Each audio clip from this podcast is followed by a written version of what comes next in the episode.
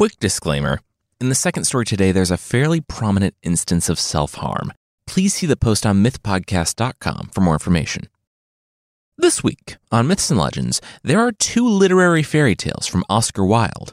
You'll see how confidence can be a good thing. Just don't overdo it, or else you'll find yourself in a mud puddle, arguing with ducks. And the creature this week is a well dressed Grim Reaper who lives in a middle management nightmare.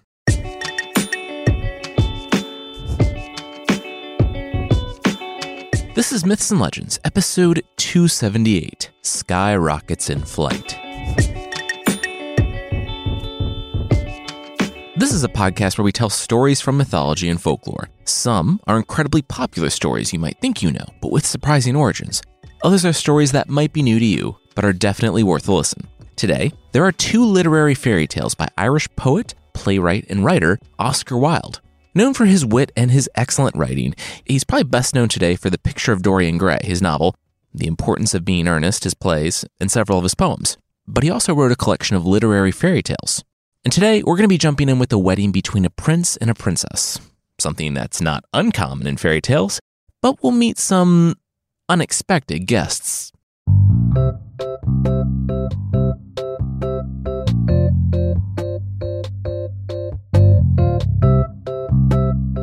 You, milady, are even more beautiful than your picture, the prince said to the princess, kneeling down and kissing her hand.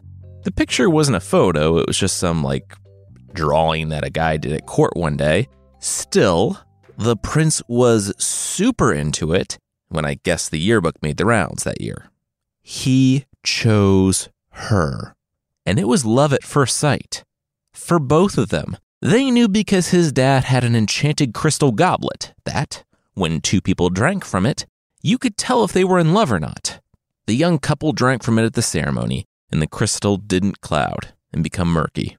The king clapped his hands. He could see that their love was mm, crystal clear. Everyone laughed a long time at this very funny joke, said by the man who could have them executed for not laughing. Then, flute solo, the story says that the king knew two songs, and which one he would play, or was playing at any given moment, was a mystery even to him. He tooted along on a five minute flute solo to celebrate his son's wedding to the princess and bowed to thunderous applause. He smiled, wiping the sweat from his forehead. The king was feeling good. The king collared his page boy. You there. Your pay? Doubled. You're welcome. The boy said the king had enslaved his people. He wasn't paid? Even better, everyone's pay is doubled. A very enthusiastic, yay, went up from the, to put it in Thor Ragnarok parlance, prisoners with jobs when they saw the king was expecting some response for his graciousness. The wedding party continued. The princess yawned, but her new husband said she couldn't be tired they had to stay up for the fireworks. She said this was the early modern period. Fire and work are both super annoying and kind of deadly things. Why should she stay up for that? The king was listening in. He said no. This was like the aurora borealis, but better. And they could do it on cue. You know the stars up in the sky that people are always wishing on and junk? Complete trash compared to fireworks. They were comparable to his own flute playing. That good, huh? The princess grimaced.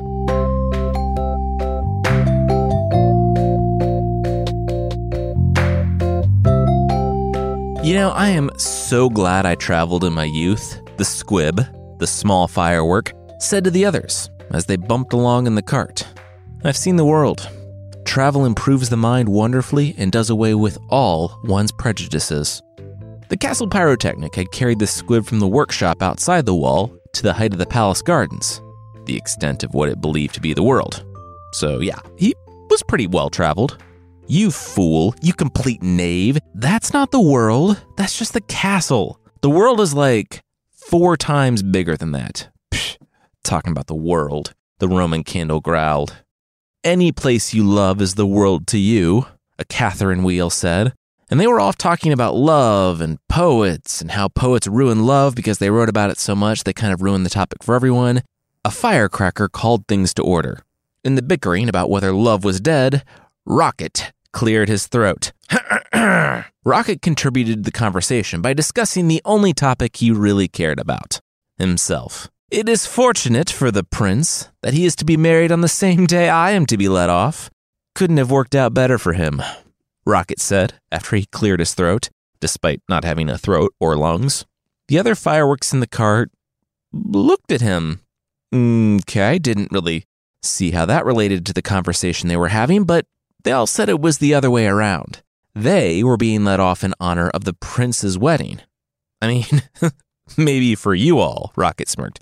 But no, no, I am the remarkable Rocket, for I come from remarkable parents. They were marvels of pyrotechnic art. It, it's pyrotechnic? The Bengal light, another firework, chimed in. Not to be that firework, but it is literally written on all of our canisters, even yours. Well, I say pyrotechnic. It is the cultured way to say it, the rocket sneered. The Bengal light, mm, chastened in front of the group, turned and started bullying the little squibs, as the story says, to show that he was still a firework of some importance. As I was saying, uh, what was I saying? The rocket wondered. You were talking about yourself. Again, the Roman candle chimed in.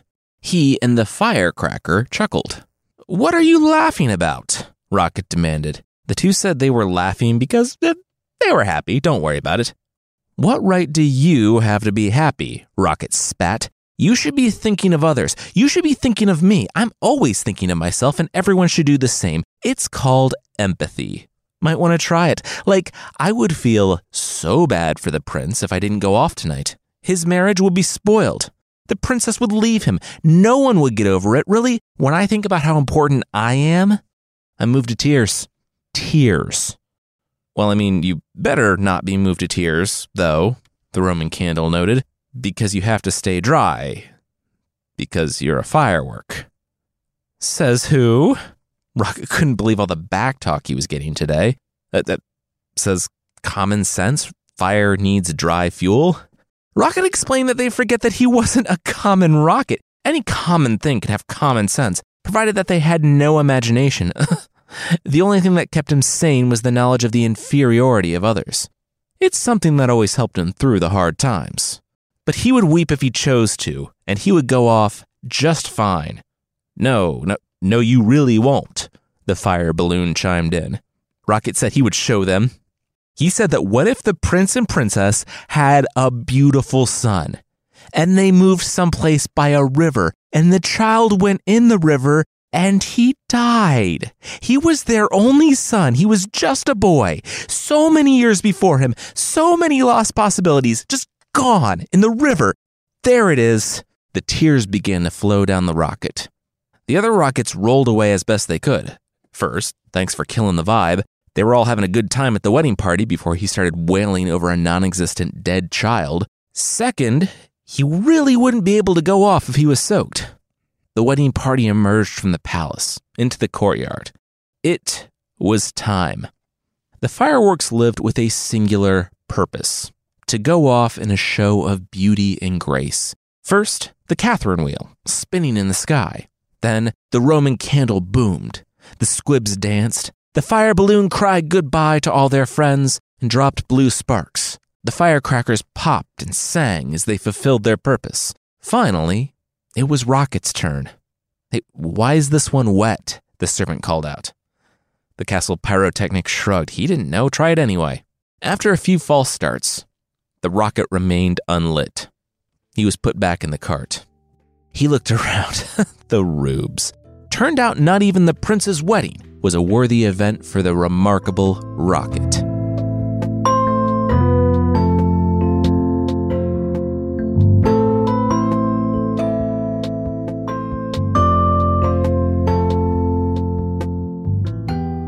We'll see what is a worthy event for the remarkable rocket, but that We'll be right after this. As humans, we're naturally driven by the search for better. But when it comes to hiring, the best way to search for a candidate isn't to search at all. Don't search, match with Indeed. When I was looking to hire someone, it was so slow and overwhelming. I wish I had used Indeed. If you need to hire, you need Indeed. Indeed is your matching and hiring platform with over 350 million global monthly visitors, according to Indeed data, and a matching engine that helps you find quality candidates fast. Ditch the busy work. Use Indeed for scheduling, screening, and messaging so you can connect with candidates faster. And Indeed doesn't just help you hire faster. 93% of employers agree Indeed delivers the highest quality matches compared to other job sites, according to a recent Indeed survey. And listeners of this show will get a $75 sponsored job credit to get your jobs more visibility at Indeed.com slash podcast. That's Indeed.com slash podcast. Terms and conditions apply.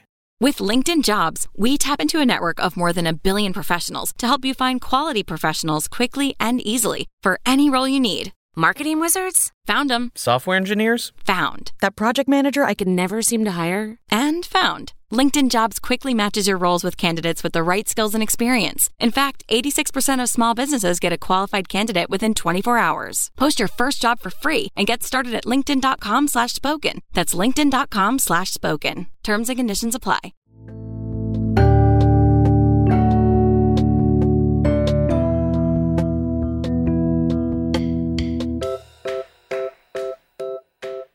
The chill of the morning found two servants cleaning up the courtyard. The wedding guests had strewn glasses and trash throughout the place. The pyrotechnic had joined the party as soon as the work was done, so the cart still sat out in the open. What's this? One servant asked, holding up the remarkable rocket. Oh, yeah, the pyrotechnic said that it's just a bad rocket. We can just pitch it. The first servant shrugged, nodded, and tossed it over the wall. Done. Don't you think we should, like, dispose of that safely or something?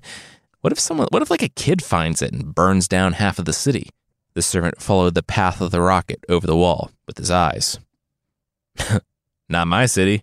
Besides, we're not paid enough to dispose of stuff safely and all that.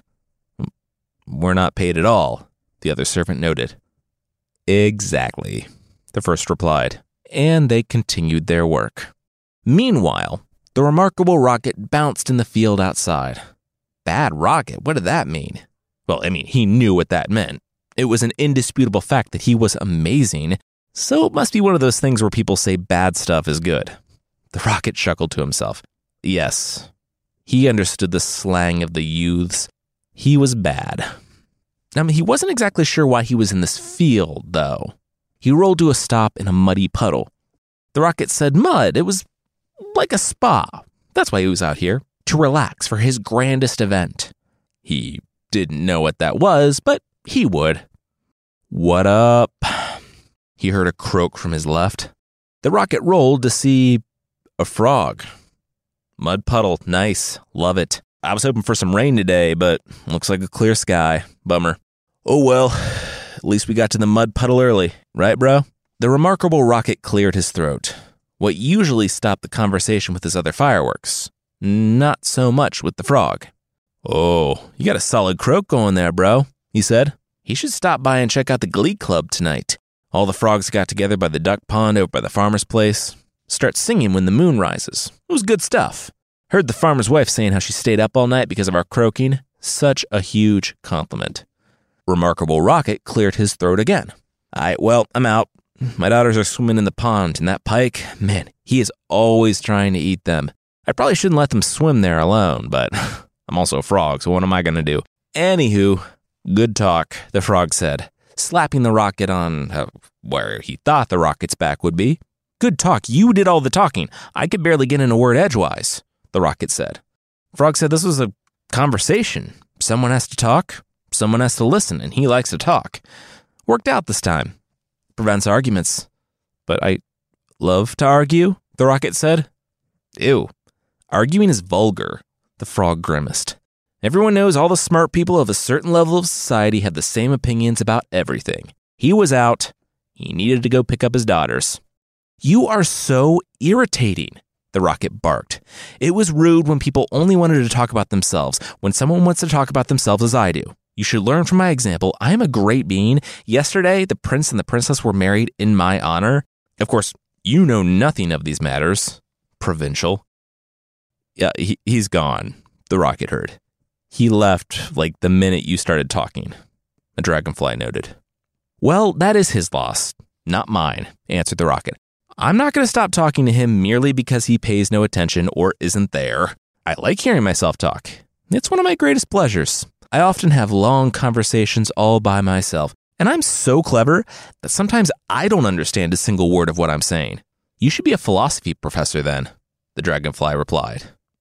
Because they definitely would know what both of those things were, and wasn't just a cheap dig on the part of the author. She didn't have time for this and flew off. Rocket said he basically was like he hadn't paid attention in rocket school, but he watched a lot of YouTube videos and was pretty smart. It was really Dragonfly's loss for not wanting to improve her mind. He sunk deeper into the mud. Quack, quack, a nearby duck quacked. Why do you look like that? Were you born like that or in some sort of horrible accident? The rocket said, What, what did the duck mean by that? Ugh. It was obvious that she had always lived in the country, otherwise, she should know who he was. He excused her ignorance. She would be surprised to know that he could fly up in the sky and come down in a golden shower. The duck grimaced. Uh, no offense, but what use was that to anyone ever? He couldn't pull a cart, plow the fields, look after sheep. Rocket laughed at such a foolish question. Use? What use? Oh, dear girl. She truly did come from the lower orders, as the story says. People of his position were never useful. We have accomplishments, but we don't work. He had no interest in any type of work, least of all those horrible things she mentioned. Hard work is simply the refuge of people who have nothing better to do. The duck said that that tracked with every working person's experience ever, sure. Was the rocket staying here, then? Among the provincials? Rocket said no, there was no culture here in the suburbs.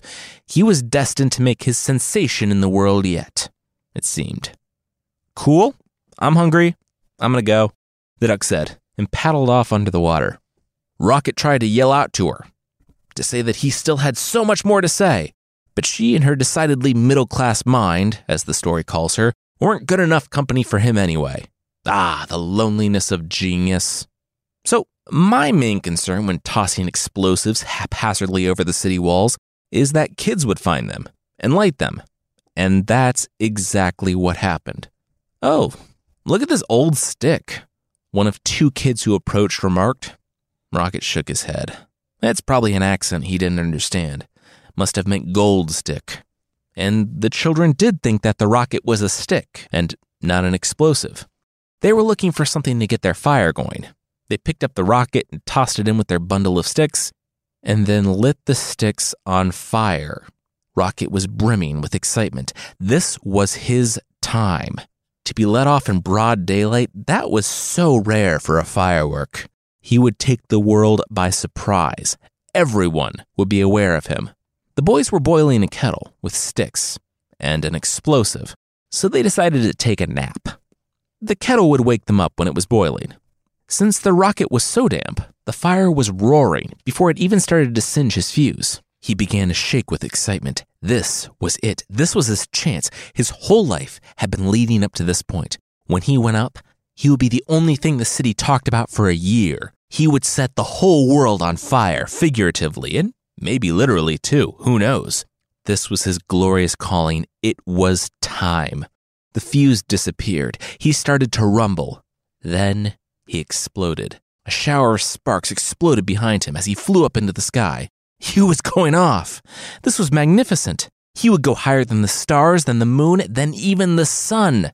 His end fizzed. This was amazing, delightful. People would be talking about him for years. He was going to live forever.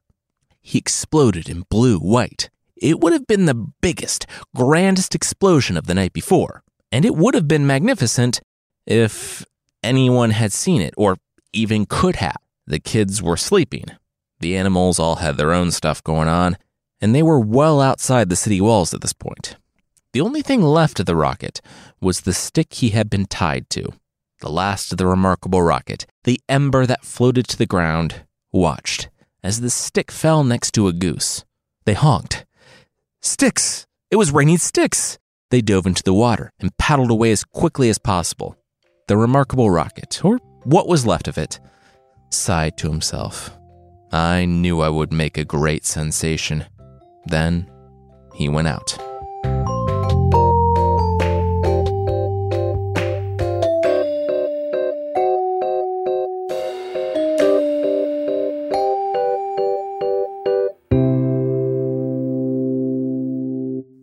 The end of this story immediately made me think of the feeling I get when someone writes in telling how the podcast affected them emotionally and what it means to them. The fact that we can have a positive impact on even just one person means the world to us. That being said, I don't think the one person as a stand in for the world is the meaning of the end of the story. Like with anything Oscar Wilde writes, there are so many interesting layers and so much to dive into. I definitely see the frustrations of living with a class focused 19th century British society, where things like lands and titles and the family that you were born into matter immensely. So much so that people could probably confidently spout off nonsense, and others would not only let them get away with it, but applaud them and think less of themselves. Personally, I read this story as one about personal growth.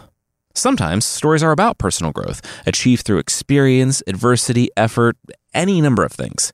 Sometimes, though, people are like the remarkable rocket. They don't change, no matter how many chances they get. They live a life steeped in their own delusions, doing the same harmful things day after day, year after year, until the inevitable happens. Life isn't a story, it isn't a novel. Sometimes there isn't character progression. Sometimes there's nothing forcing someone to grow, and they can remain the exact same person they are until they die. I guess my personal takeaway from this story is you are in the driver's seat of your own life. You can hit the pause button right now and stay there forever, but there's more to life than that. And only you can find out what that is. We'll be back right after this break. As humans, we're naturally driven by the search for better. But when it comes to hiring, the best way to search for a candidate isn't to search at all. Don't search, match with Indeed. When I was looking to hire someone, it was so slow and overwhelming. I wish I had used Indeed. If you need to hire, you need Indeed. Indeed is your matching and hiring platform with over 350 million global monthly visitors, according to Indeed data, and a matching engine that helps you find quality candidates fast. Ditch the busy work. Use Indeed for scheduling, screening, and messaging so you can connect with candidates faster. And Indeed doesn't just help you hire faster. 93% of employers agree Indeed delivers the highest quality matches compared to other job sites, according to a recent Indeed survey. And listeners of this show will get a $75 sponsored job credit to get your jobs more visibility at Indeed.com slash podcast. That's Indeed.com slash podcast. Terms and conditions apply.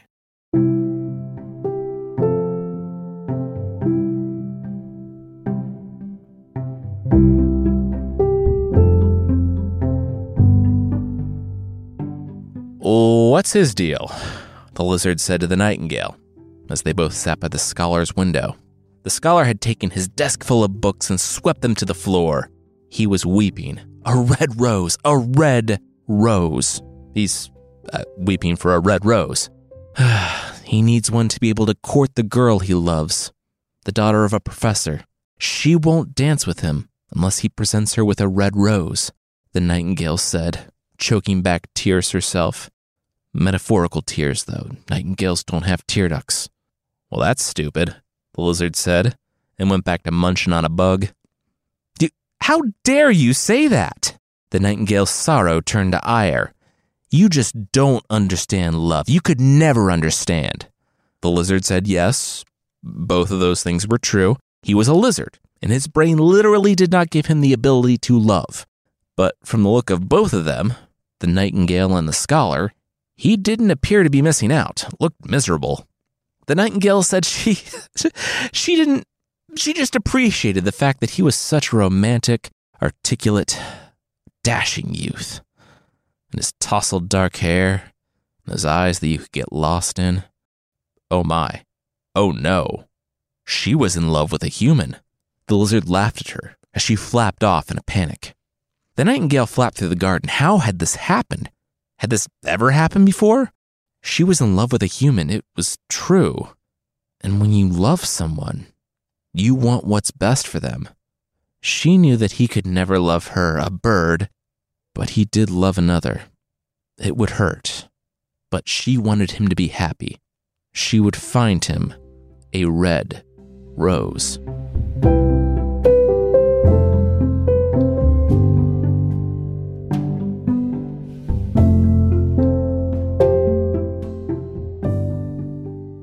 Yeah, I'm sorry. I'm all out, the rosebush said to the nightingale. The winter has chilled my veins, frost has nipped my buds, and storms have broken my branches. I will have no roses this year. I only need one red rose. One red rose for my love. Is there no way to get one? She would do anything. Was there no way to get one? The rosebush said that there was one way, but it was pretty horrible. Tell it to me. I am not afraid. The rosebush said uh, she felt like she shouldn't, but nah, whatever. Well, if you really wanted a red rose, someone has to stain it in their own heart's blood, and it had to be built out of music by moonlight. Like blood would have to flow from some living thing's veins all the way into my veins, the rosebush explained. Like I said, super messed up. There was a long pause. Okay. By your lack of reaction, I'm starting to think that you're not as put off by this as you should be. If it were you doing this, it would take all of your blood. It would kill you. So let's both agree that this is horrifying and get on with our lives, the rosebush said. Death. Death is the price for a red rose. Death is the price for. for love. The nightingale swallowed hard, looking off into the distance, toward the scholar's window. I enjoy the sunrise. Sweet is the scent of the hawthorn and bluebells that hide in the valley, and heather that blows on the hill. Yet love is sweeter than all. The nightingale flew, once again, to the scholar's window, before the rosebush could point out that this was still a terrible idea, one that she regretted saying. The tears hadn't yet dried on the beautiful eyes of the scholar when he looked over to the nightingale at his window. Be happy, cried the nightingale. Be happy. You shall have your red rose. I will build it out of music by moonlight and stain it with my own heart's blood. Live a wonderful, beautiful, full life in love, for it was love that gave you this gift. The bird then choked back a sob and flew away. The scholar cocked his head. That was weird. It was like that bird was talking to him. He didn't understand any of that, mainly because it was a bird. The story says that he could not understand it because he only knew things that were written down in books. He lay down on his little pallet bed and, as the sun began to set, fell asleep thinking of his love, who was not a bird. The nightingale flew back toward the rose bush. Okay, I'm going to say this again. Please don't do this, the rosebush pleaded as the nightingale bared her feathery chest toward a thorn on a vine. Like, I know I can't stop you, but please, it is not worth this. He is just some human. I'm not doing this for the human. I'm doing this for love. Love is sweeter, stronger than death, the nightingale said, walking up until the point was right on her feathers. Yeah, I mean, love is stronger than death in the abstract, but you're literally gonna die for a kid who doesn't know you. This is just bad the rosebush cried. I will be able to rest, knowing I have given the one I love happiness, even if he doesn't know my name, she said, and pressed the thorn into her chest. She sang all night, and her song was sad and beautiful, hopeful and forlorn. The rosebush accepted her sacrifice and allowed the blood to flow into her. She didn't want her friend to die in vain. Hours passed. The sun began to paint the sky in the east. The rosebush sighed. Press closer, little nightingale, she said, or the day will come before the rose is finished. Goodbye, friend. The nightingale's song grew wild. Pain shot through her as she sang of love that dies not in the tomb. A single rose, the largest, bloomed and grew crimson with the light of the nightingale. She pressed farther into the thorn. until it found her heart. The nightingale looked on it with hope. Her song grew fainter. She had done it. The one she loved would be happy, able to live in love with the person he cherished. Her eyes closed for the last time, and she slid from the thorn, falling into the grass. When the student woke that morning, he looked out the window as he was getting ready. He spotted it a red rose in the bush outside. He dressed in his best and almost fell down the stairs. He stood before the rose bush, marveling at his luck, not knowing the love or the sacrifice that had brought him to this moment. He knelt down, picked the flower, and rushed off toward the professor's house.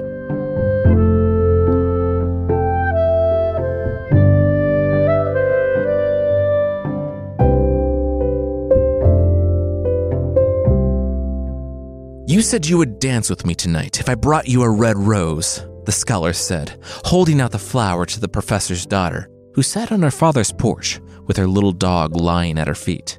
You will wear it tonight, next to your heart, and as we dance together, it will tell you how I love you. He smiled. He cleared his throat. She frowned. What? She looked to her feet. It's just the rose. It wouldn't go with her dress. Also, she wasn't a fan of the scholar telling her what she would do. How about asking? Before the scholar could reply, the woman said, Also, and this is only somewhat related, the Chamberlain's nephew had sent her some real, actual jewels. And, and he was super cool and good looking, and uh, things were getting kind of serious between them. The scholar sneered, Wow, you're ungrateful. She said, Ungrateful? Uh, she was being as clear as she possibly could. She didn't like him in that way. The scholar's hand went to his chest like he had just been stabbed. She said she would dance with him tonight if he brought her a rose, and he brought her a rose, so she owed him a dance, so he could tell her how much he loved her. Oh, I don't owe you anything just because you brought me a flower? Please. Also, we've talked like three times and you're in love with me, and I'm not supposed to be creeped out by that? She rose, looked him up and down with disgust, and walked inside. When the dog was in, she slammed the door in the student's face. The student shook his head. He couldn't believe it. Ungrateful. He looked down at the flower.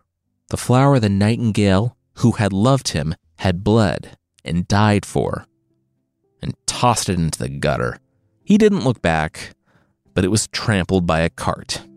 He was done with love. It wasn't as useful as facts. It doesn't tell you anything true, only making you believe what wasn't true. It was unpractical. He would never love again. He returned to his room, pulled out a great dusty book, and began to read.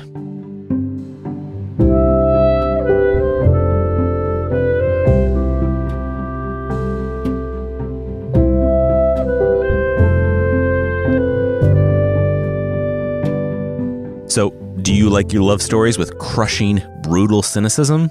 Like in the first story, there's a lot to unpack here. Wilde wrote to a friend about the meaning of this tale that, quote, the nightingale is the true lover, if there is one. She, at least, is romance, and the student and the girl are, like most of us, unworthy of romance. Which, yeah, makes the story somehow even sadder because true love's sacrifice was ultimately pointless. True love does exist, according to the story, but most of us make it demanding and transactional rather than selfless. Wilde goes on to say that there are many possible readings of the story, though, and he didn't construct it around a central premise, but just wanted to write a beautiful tale. And full disclosure, the original does have the professor's daughter being more focused on how much richer the Chamberlain's nephew was than the student. I think that the story definitely supports the reading that the student was being unreasonable, creepy, and demanding regarding the woman's love, and I don't think the story is saying that love is bad, just complicated, and it might not fit so neatly into the romantic ideals that we might hold.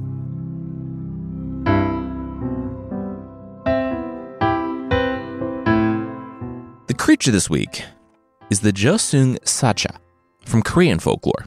Jeoseung Saja apparently means afterlife messenger, and he's basically that a psychopomp that leads people to the afterlife. According to one source, his boss was, quote, the king of hell. But as far as I can tell in Korean folklore, there are actually 10 kings of hell. Not sure if they're all equally the Jeoseung Saja's direct report or if there's a hierarchy among them. Sounds like an office space esque middle management nightmare, but it's hell, so I guess that's to be expected. It might actually not be hell, though, because this is the afterlife messenger, so people can go wherever. Unlike the more Western Grim Reaper, who's just a skinny guy in a snuggie, the Jeoseung Saja is pretty sharp. He dresses in a black hanbok, a traditional Korean garment, and wears a wide brimmed gat, the hat. He has dark eyes, or no eyes, which would be deeply unsettling. Despite looking cooler than most psychopomps, he is all business, just ice cold. He doesn't talk much, and there's no reasoning with him or bribing him, and if you try to run, he's singularly focused on his work. He will find you. He doesn't kill people, though, instead, taking people who are already dead or on their way. If someone is sick and things are not looking good, the Jeoseung Saja will sort of hang out and wait for them to die. If you're listening to this podcast looking for tips on how to cheat death, I, well, today is actually your lucky day. Because if you're having a very unlucky day and death is coming for you, but you have some time to prepare, you do have options. First, get a dummy. Try to make it look as much like you as possible. It has to be a full size deal, though, no paper mache head sticking out of the covers, like on Escape from Alcatraz. If you do this and convince all your loved ones to huddle around the bed weeping and wailing while you're recovering in the next room over, you might be able to trick the Jeoseung Saja into taking the dummy. That being said, when he comes back to retrieve you after getting chewed out by his 10 hellish bosses, uh, you might want to watch out for that one.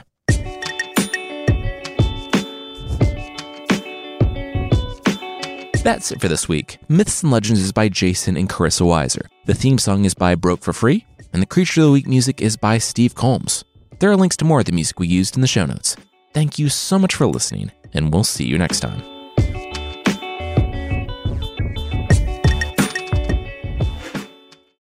As humans, we're naturally driven by the search for better. But when it comes to hiring, the best way to search for a candidate isn't to search at all. Don't search, match with Indeed. When I was looking to hire someone, it was so slow and overwhelming. I wish I had used Indeed. If you need to hire, you need Indeed. Indeed is your matching and hiring platform with over 350 million global monthly visitors, according to Indeed data, and a matching engine that helps you find quality candidates fast. Ditch the busy work. Use Indeed for scheduling, screening, and messaging so you can connect with candidates faster. And Indeed doesn't just help you hire faster. 93% of employers agree Indeed delivers the highest quality matches compared to other job sites, according to a recent Indeed survey. And listeners of this show will get a $75 sponsored job credit to get your jobs more visibility at Indeed.com slash podcast. That's Indeed.com slash podcast. Terms and conditions apply.